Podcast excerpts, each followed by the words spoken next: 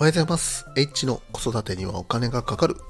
このチャンネルでは6歳と4歳2児の父親 H が子育てに関するお金を中心にお話をさせていただきます。今日はですね、子供の昼寝問題というテーマについてお話をさせていただきます。えーうちの下の4歳の男の子なんですけども、最近ですね、昼寝の時間がどんどんどんどん遅くなっておりましてですね、まあ今までだったらね、お昼ご飯を食べて1時とか2時ぐらいには昼寝をしてました。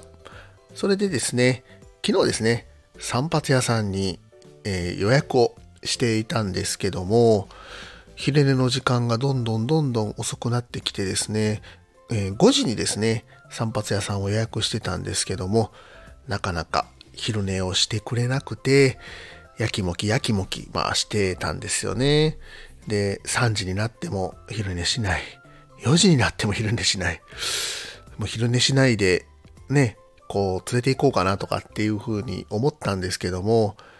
5時の散髪の予約なのに、4時20分に昼寝をしました。皆さん、この時は一体ね、どうされますか？もし5時に予約があって、4時20分に子供がね、昼寝をしちゃったと。まあ大体ね、昼寝すると2時間ぐらいね、昼寝はするんですけども、まあまずですね、えっ、と、散髪屋さんに電話をしてですね、えーと、ちょっと昼寝したんですけど、時間遅らせないですか？ということでですね、えーと、ちょっとね、散髪屋さんに電話したんですけども、まあ日曜日ということで、まあね、ちょっと予約がいっぱいなんですということでですね、まあキャンセルするか、まあ5時に行くかというこの2択をね、まあちょっと迫られてですね、あーどうしようかなと。いうことですね。ねこれでもし散髪しないってなったらね、まあ子供もね、ひょっとしたら怒るかもしれないなということで、まあとりあえずですね、えっ、と、まあ近くのね、散髪屋さんなので、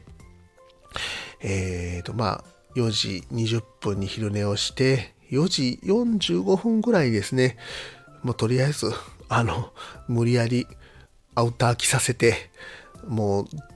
ね、運ぼうか、みたいな感じでね、えー持っていったんですけども、まあ、あの、一つね、あの、いいこととしましては、ま、実はですね、昼寝の時間もちょっと短くなってきてまして、まあ、今までだったら2時間昼寝をね、大体してたのも、まあ、1時間半とか、1時間とか、まあ、昼寝すればね、大体大丈夫ということもあったりしますので、えっ、と、まあまあ、昼寝ね、あの、短い時間でも、まあ、いけますので、そこはね、いいかなというふうになってくるんですけども、あの、もうね、散髪屋さんを5時にちょっと予約するっていうのはね、ちょっとね、あの、やめておこうかなということですね。まあ、あの、散髪屋さん着いたら着いたで、結構喜んで、でね、あの、普通に散髪もできて、まあ、良かったんですけども、まあね、こうね、何かね、こう、本当に子供のね、こう、ね、まあ散髪とかもそうなんですけども、予約ってていうのが、やっぱり昼以降結構難しくてですね、なんね、こう、やっぱり昼寝の時間が読めないということですね。これ5時に予約してたんで、まあまあね、ちょっと大変だったんですけども、これか、例えばですけどね、えっ、と、2時とかに予約してたらどうかと。いうと、これまたね、2時に予約してると今度こっちで昼寝したりとか、やったりする可能性もやっぱあったりするので、なかなかね、こうちょっとね、午後の予約っていうのは、まあ取りづらいなと。ね、子供のね、予約っていうのはやっぱり取りづらいなということでですね、まあ散髪や、散髪とかね、まあ病院とか、まあそういうのはやっぱり午前に予約しておくのが、まあ一番いいのかなというふうには思ったりするんですけども、なかなかね、こう午前の予約っていうのも取れなかったりするので、